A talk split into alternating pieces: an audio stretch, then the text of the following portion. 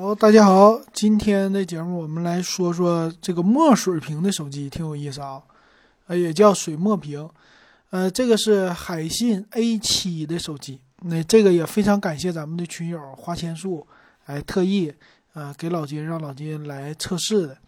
那这个手机呢，我今天拍了一个视频发在了 B 站呢，还有呃今日头条、西瓜视频这上边，大家可以去看看。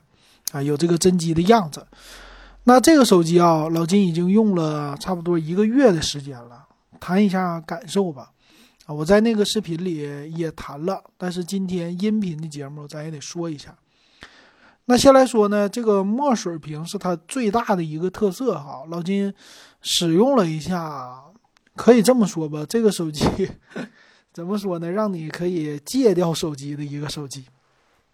因为这个墨水屏，平时我们要是拿它来看文字啊、看漫画啊或者看书啊，其实非常好。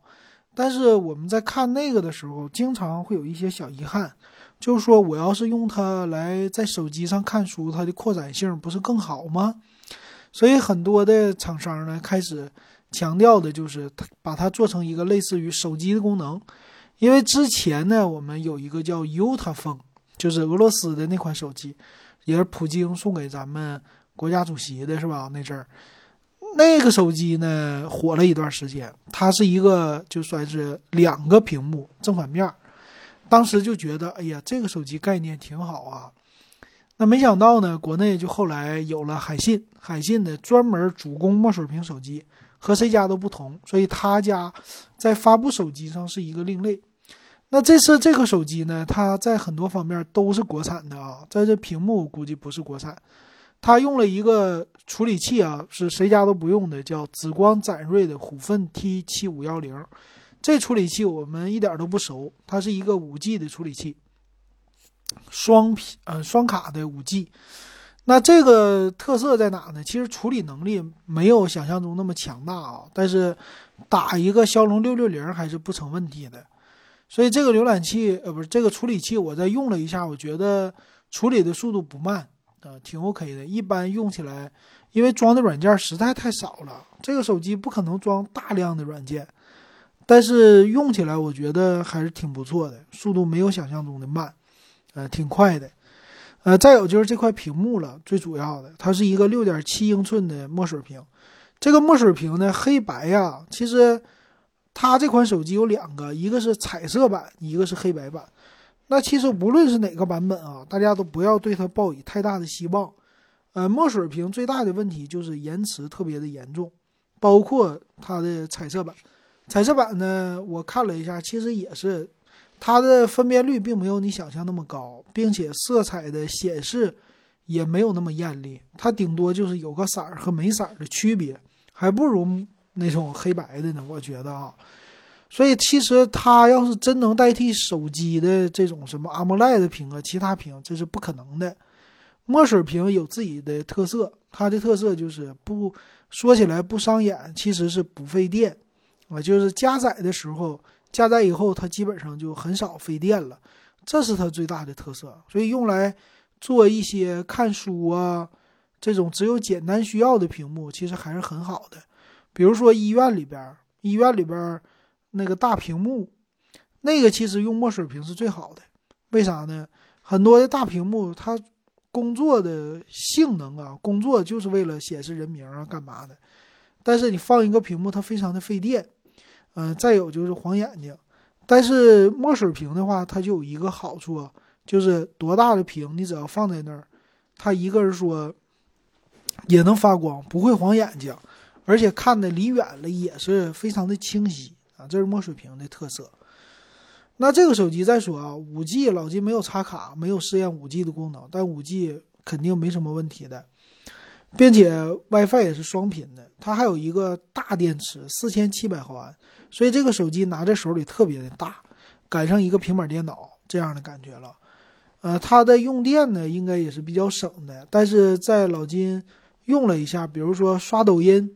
还是不行啊！刷抖音的话还是费电。就尽管这个屏幕已经特别省电了，但是抖音它对处理器的消耗也是挺大的，所以视频这一个还是有点问题的。那有人说了，你说这玩意儿墨水屏还能看视频吗？能，它的墨水屏有三种模式，一个是就极速，极速的话呢，呃，就让它的速度接近于我们手机屏，缓，呃，相对于来说卡顿比较少。还有一个是属于显示效果最好的，但是那个它为了显示效果，没有什么延迟啊、拖影啊，所以它相对于来说，就是画质虽好，但是延迟特别大。呃，就是基本上有看动画片的感觉，一帧一帧的过的这种感觉，还有一种均衡的模式啊。所以老金现在基本上只有两个模式切换，一个是快速，一个是效果最好。它有一个专门的在手机左侧的快速切换键。那这手机也有叫一二一七的超线性扬声器啊，但是你想用它干啥？呃，如果用它听歌呀，这个是没有问题的。但是你说用它打游戏、看电影，这个就完蛋了啊！这就不是它的一个特色了。所以其实这个手机啊，它的定位非常的准确，就是一个阅读手机。我的感觉呢，它是一个戒网瘾手机啊。为什么叫戒网瘾呢？就你给你家孩子买吧，比如说你家孩子成天打游戏，你用这个手机，几乎小孩儿一般他用不下去。为啥？它就是变成了一个黑白那种的感觉。其实黑白让人就无欲无求，没有欲望了。所以虽然他们家说了我们支持很多很多的应用啊，但是我用起来的我就感觉很多很多应用都不用用了。为啥？就没有欲望了。用它的就是拿它工作，拿它看书，就是这种低欲望这样的感觉。所以怎么说呢？这个东西就感觉不对劲儿。啊，就是它是个手机，但是就觉得用起来那种没有颜色的、没有色彩的人生，你想一想，特别的灰暗，就像现在你们家电视重新看到黑白电视一样，彩色的世界多么的精彩，但是到了黑白那儿，什么都看不见了，啊，有再多的细节你也看不出来，所以让我感觉拿它看电影、看抖音吧，你就只关心它的内容。好不好？你并不关心它的画面好不好，因为画面反正我也看不清啊。就算再强的画面，我我能看到人，我能看到他在干嘛，但是我欣赏不到这个颜色的时候，它对我没有任何的吸引力。所以这个手机，你说它是个低欲望，非常好。所以这个手机呢，它有最好的特色呢，就是拿来第一做阅读，第二呢，作为一个日常解决你应用的东西挺好，比如说。有的人说我拿它办公啊，做一些什么 Office 啊，做一些 PPT 呀，或者阅读一些别人的文档啊 PDF，那这手机有好处。还有就是像老金似的，我就看新闻啊，看什么各种新闻的 APP，刷微博，哎，这个挺挺好。但是看图片的时候比较的糟心啊，就是你。基本上看不清，你必须把这个，呃，高清的显示模式给它打开，没有残影了，这时候你才能看清图片。但是细节你还是看不见，为啥呢？呃，还是它分辨率的影响，图片的细节呀，还有一些颜色看不到，这几乎就没啥意思了。那剩下的呢，就是听收音机了，听音乐了啊，这样的 A P P 还是不错的，因为它的音箱不影响。虽然不能看电影，但是用来听音乐还是非常好的，啊，还有呢，就是说用来学习啊，这个肯定很多家长给孩子们的定位了，就是说我给你买这手机啊，不是用来玩的，是用来学习的，啊，但是呢，它还不伤眼，是不是？它走这个模式，呃，学习这个还是行，比如说做题呀，啊有的还有什么学英语啊，这些它的护眼功能还是 OK 的，啊，这个我觉得对啊。从官方的定制的图标上来看呢，他们把很多 A P P 都给你定制成了简化的图标，更适合墨水屏。甚至我感觉很多的 A P P 针对于这款墨水屏，甚至做了一些优化。比如说，它可显示的内容没有那么多的背景了。比如说，我刷抖音，我看了一下抖音上面的一些提示栏啊什么的啊，这些几乎就变成一个。特别特别简单的了，没有任何的什么复杂的那些图像了，背景都没有。但是其实对抖音支持并不是特别的好啊。那官方介绍呢，他说还是有特色的，比如说你做教育方面，呃，学英语也好啊，呃，做教育的准备 PPT 啊、教案呐这些的，只要跟文字沾边的，它都非常适合。再有就是看漫画啊，传统墨水屏能干的这些东西，它都能干，并且它在于传统墨水屏的基础之上做了很多的优化。比如说，嗯，我可以打电话，呃，我可以上网，我可以就用来处理各样的东西，对吧？还能听歌，所以其实它还是有自己的特色的。啊，那售价你说贵不贵啊？其实这售价还是要看的。单独以手机这个性能来说，这手机售价简直贵的要死。但是如果拿它来对比那些什么类似 Kindle 啊啊这种电子书的话，那它的性价比还很高。为什么这么说呢？电子书很多，比如说 Kindle，Kindle 最高级别那个叫 O 是什么玩意儿啊？它卖到两千，那这个手机也两千。再有一个叫什么其他的 box 啊，对吧？很多的这样的呃，就是电子书，他们都卖到超过两千块了。